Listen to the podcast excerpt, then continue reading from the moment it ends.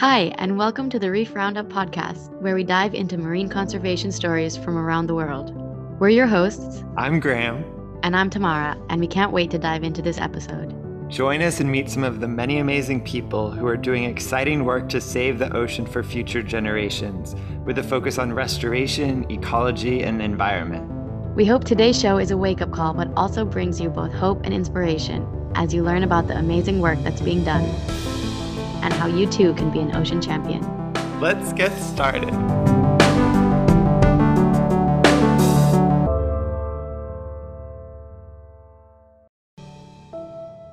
Welcome back to the second part of our interview with Dr. Iris Ziegler.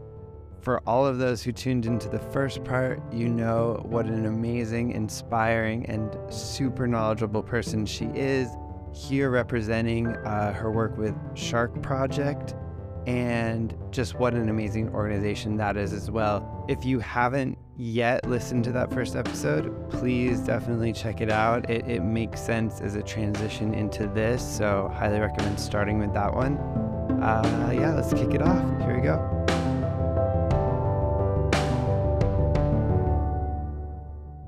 Okay, next question, and this this has been something that's been on my mind since watching actually the the movie Seaspiracy. So we have organizations, right, like the Marine Stewardship Council, which are supposedly ensuring that the fish we consume, which are certified by them, are sustainably caught, and that they come from populations that are sustainably managed.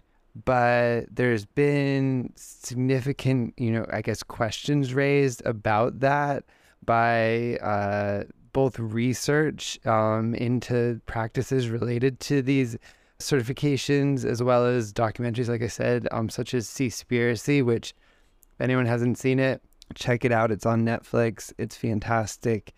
What is your take on sustainable fishing generally? Is there such a thing? Is aquaculture a viable alternative? And what do you think of these certification organizations? my pleasure to talk about that because this is one of the at the moment this is what i'm almost working eight hours a day on because there is a like a critical uh, time frame at the moment for the uh, makes uh, the msc uh, label because there's a standard review which is uh, just ongoing right now. But uh, let me start a bit differently. You mentioned seaspiracy and i think this it's not a documentary but this um, really changed the attitude and the um, how to say the perception of a lot of people who before that had not really been interested in the ocean. And it was like an eye opener. What is going on there? And i think just for that seaspiracy is brilliant. I love it. There are flaws in it. It's not all true what they are saying they are not they didn't get all of the facts right and a few of the things they put out there is like well i know those people and i know what they try to do this is not the truth. But really for creating this awareness we have an emergency out there. We have a crisis out there. And this is great. And also identifying that fishery is the reason for the crisis I would not agree that there is no sustainable fishing possible because there is. And I mean, if there wouldn't be, then I can stop working, I can stop engaging because then I'm doomed or um, mankind is doomed. But there can be. And this is what we really need to achieve. So for me, the conclusion is not as they said, stop eating fish, or as the um, the narrator said, like uh, he's gonna stop it. I think we don't. Uh, personally, I don't eat fish, but this is not uh, what needs to happen. Uh, but we need to eat fish differently. We need to value it differently. It's something special. It's a treat. It's got to have a price. And then, if it is sourced responsibly, sustainably, and uh, sold at a, a, good price, then the ones that are actually fishing it, they can work sustainable because then they are only fishing a certain number and not just getting, as I said at the beginning, as much as possible, as cheap as possible. So sustainable fishing is possible per se, but we are far from being there. And especially the MSC label, the, the Marine Stewardship Council label, uh, is tricky because it is one of the most recognized labels, especially in Europe. I mean, it's almost everywhere. It could have a huge impact. It could be really a game changer. And I mean, this is what it started off uh, back then when it was founded. Uh, but unfortunately, they've also realized this is a good way to make money. So they are focusing on growth, on uh, on certifying more and more fisheries, and then obviously the more fisheries you want to certify, you have to be a bit more relaxed on like how sustainable they really are, and you don't really always look as closely as you should. And the biggest problem really with this is that they have a standard. They have a standard which describes like what needs to be fulfilled by other or uh, complied with by a fishery in order to be awarded with the MSC label. And unfortunately, this standard is not good enough and it's far from being good enough. It's a nightmare for anything which is a bycatch, wanted or unwanted, uh, what is a habitat impact, and there it's just not delivering what it promised. And this is where we need to have changing. And this is what happens right now because they released their new standard after almost four years of preparation work. No, three years to be fair. it's it's going to be four years by the time they they publish it at the end of the year. But um, yeah, this has been uh, published, and they made it look like they listened to us. And when I say listen to us, I'm referring to another MSC because there's an, a coalition called Make Stewardship Count. okay. And can you tell us a little bit about that other organization, Make Marine Stewardship Count? We'll be sure to link to them too in the show notes. Yeah. So MSC, the other MSC, and we've given the Marine Stewardship Council a list of requirements of improvements which we wanted to see uh, addressed in this new standard. And we've actually done that in 2018 already. And this is by now a coalition with more than 90 organizations, scientists, uh, even business, NGOs, all saying the same thing. These are the improvements that need to be made. And now on February 2nd, MSC has actually published their new standard and claimed they listened to us. They did what we wanted to, to uh, wanted them to do.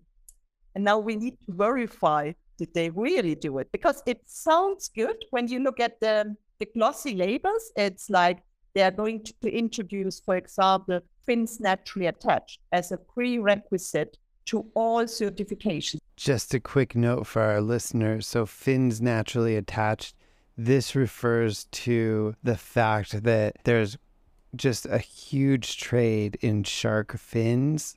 And so, oftentimes, you'll have fishermen who go out when they capture sharks, either their aim is to capture sharks or maybe they're caught as bycatch they can store a lot more, right? If they're just keeping the fins, which are the highest value element generally of a shark, and throw the rest of the body overboard. So the fins naturally attached means that when they bring back sharks, that has to be the whole shark. It can't just be the fins that they're bringing back, which puts a higher basically cost on them capturing and fishing for sharks or you know if they if sharks are from bycatch and they if they want to sell those fins they have to hold the whole shark in their storage area which is obviously taking a lot of space from other um, potential things they could be fishing for. So again this is kind of like a, a, a policy term uh, mostly but has a lot of really big implications. And we've seen a lot of progress actually around the world uh, in the last year or two to uh, get countries uh, signing up to do fins naturally attached. So continuing on. So no fishery can be certified anymore if they're interacting with sharks, obviously, if they don't have things naturally attached in place. But then the devil is in the detail because then you have to look into this, this the, um, the, uh, yeah, the small text.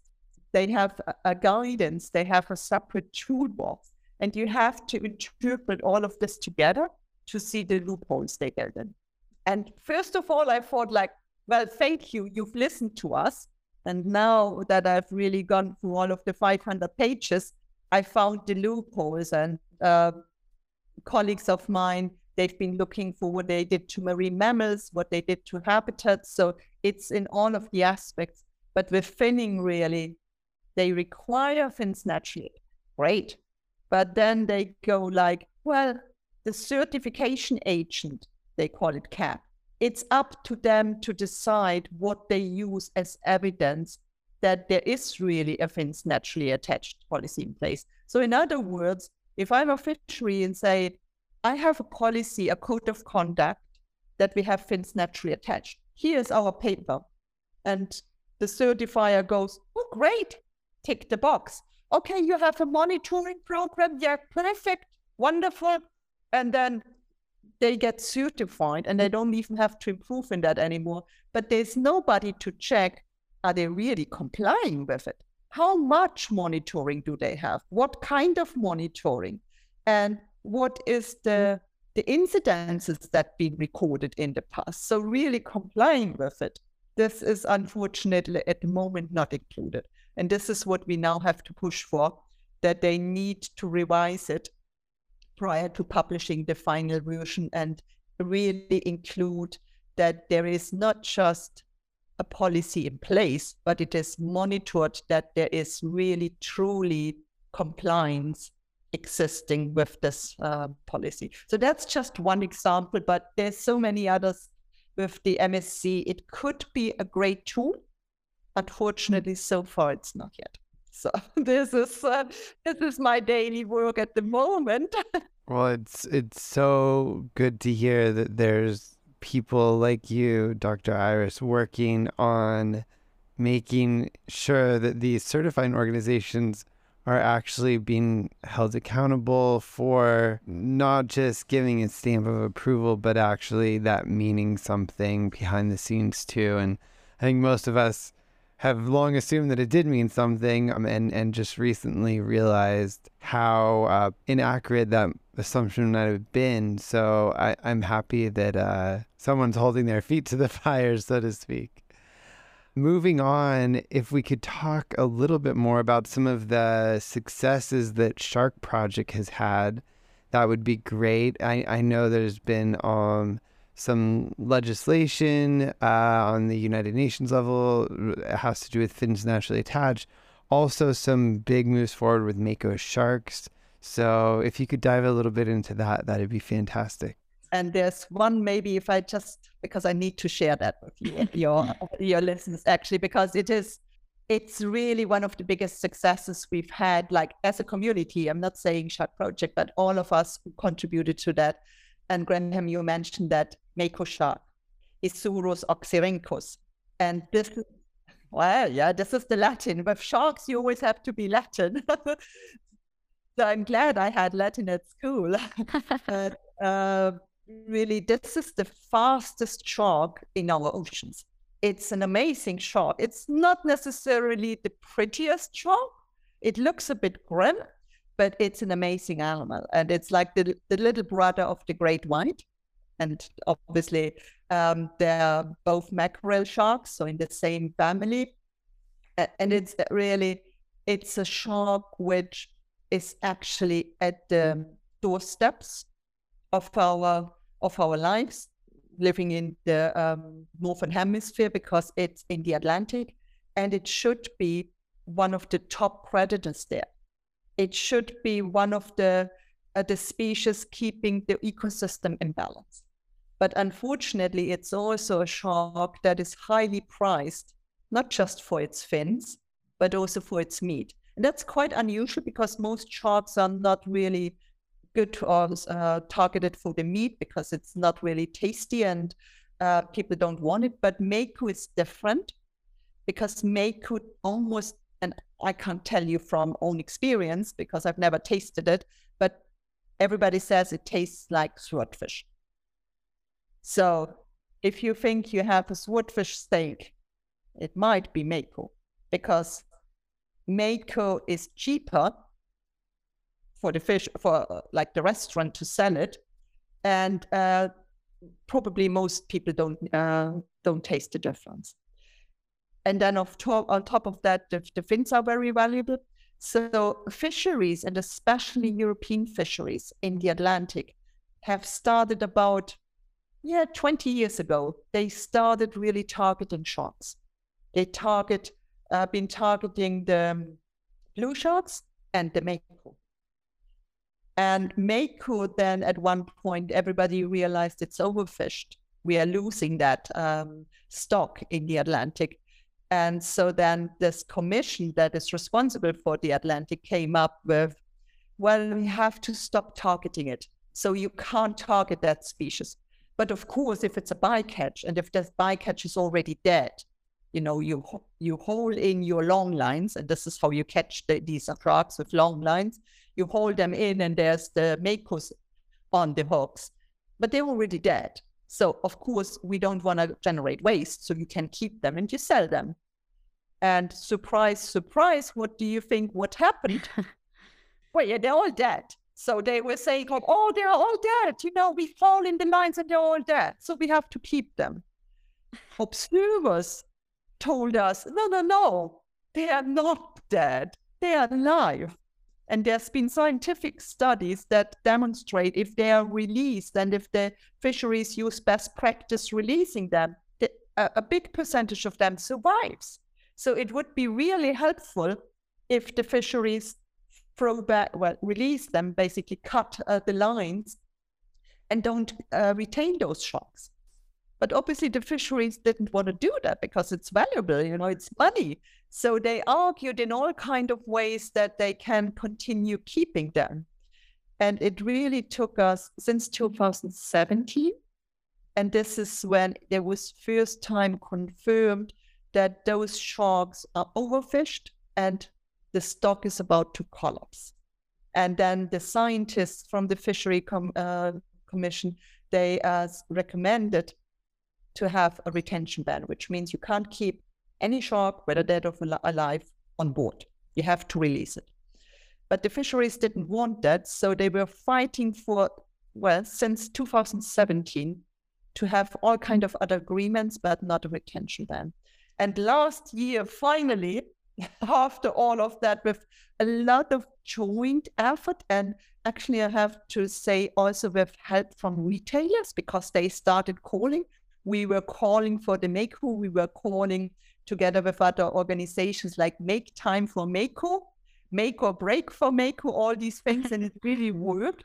We had um, delegations, so countries that supported it, like the UK and Canada and Gabon and Senegal. So really responsible nations that said, no, stop, we have to stop doing that. We want this. We want to listen to the science. But unfortunately, the e- European Union and the US, those two nations were the biggest counterparts. And it took us those five years altogether uh, to finally get an agreement that for now, for the next two years, they can't retain any sharks, uh, any sharks in the north. And after that, there will be a very limited possibility like maximum of 200 tons, and they have to include all the mortality. So all discards, there will be accounted for those 250 tons. And when you know that the EU alone has been catching 1,200 tons.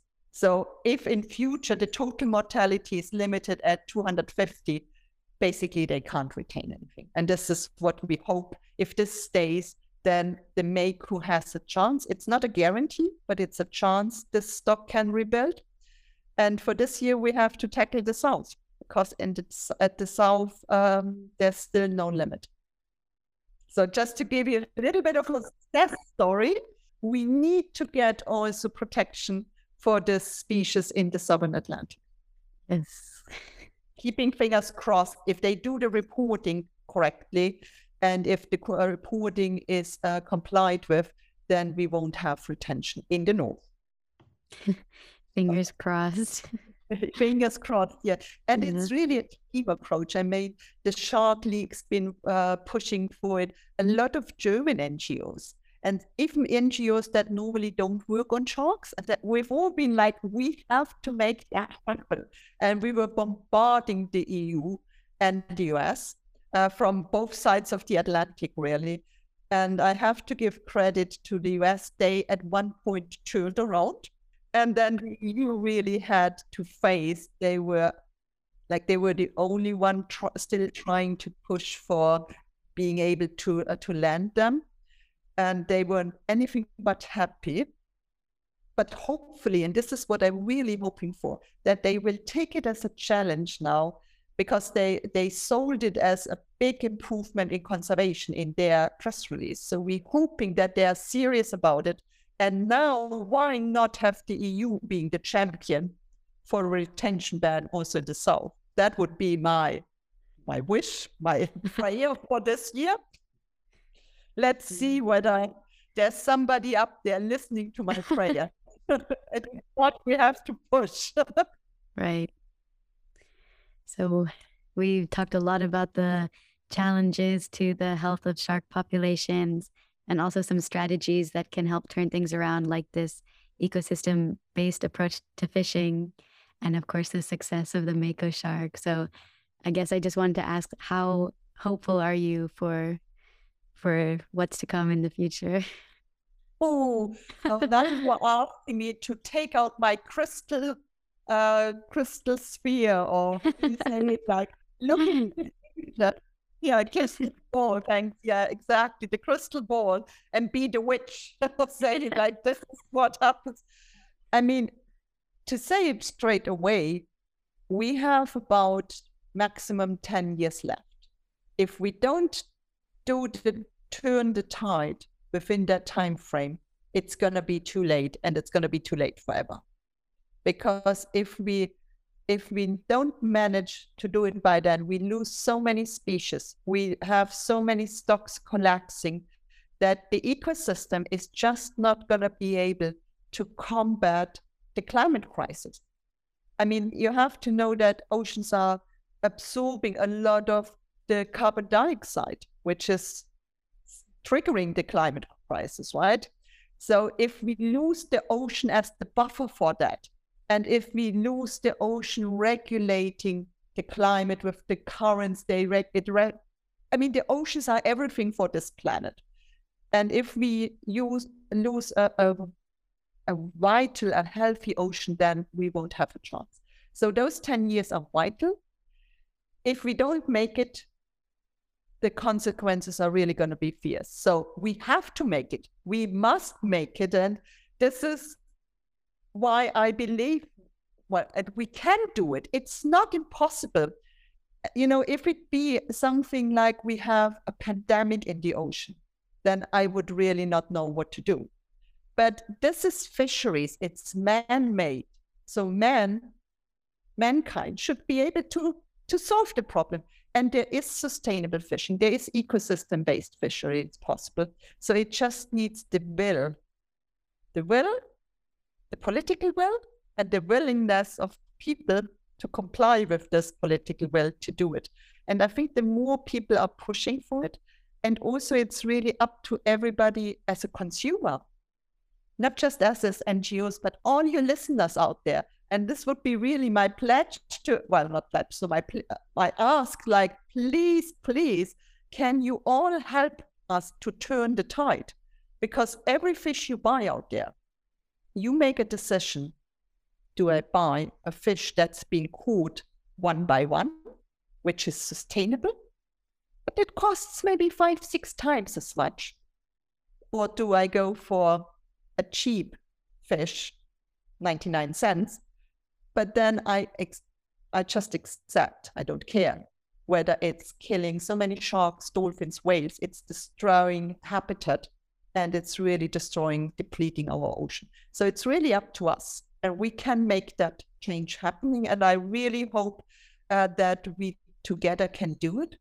And just to give you a glimpse of hope, when we activate people out there, and we've seen it can work, we've just managed actually to achieve uh, 1.2 million votes in the EU in a, um, an EU citizen initiative, which is basically a referendum, not quite, but you could compare it with that. So EU citizens have the possibility to say, we want that. And then if enough vote, the EU Parliament has to deal with it. And they all voted for an end of the shark fin trade in the EU. So prohibiting it to cut the fins, as I just said, like they are cutting off the fins in the port and then just put the uh, shark into fish meal. And they won't be able to do that anymore because then they have to leave the fins attached during export. So they can, they can only export the whole shark to China or to Hong Kong or whatever. And it really has been those people voting for it that been triggering turning the tide if we achieve it. I mean, it's not it's not secured yet. There's still a legislation. There's a lot to do, but it's the first step.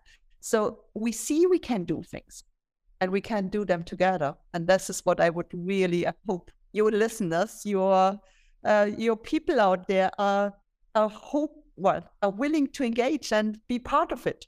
And what are some good ways that people who you know they're listening to this interview?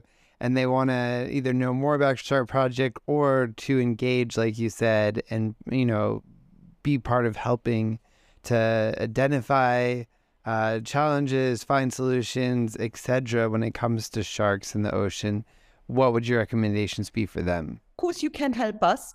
Uh, join us on social media.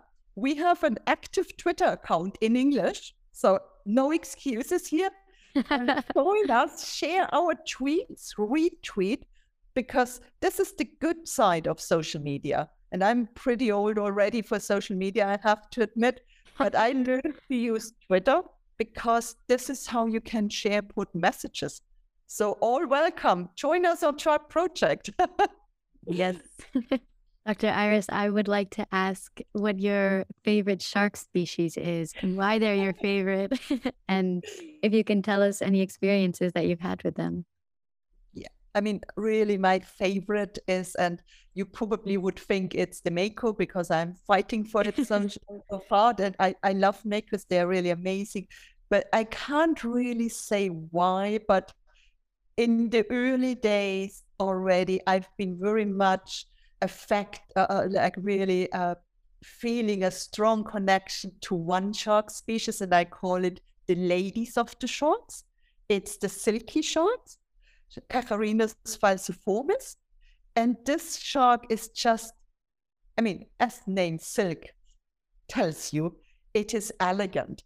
It's an amazing creature. And when you see them in the ocean, they're almost like swimming silk. They shimmer, they and they're really beautiful animals.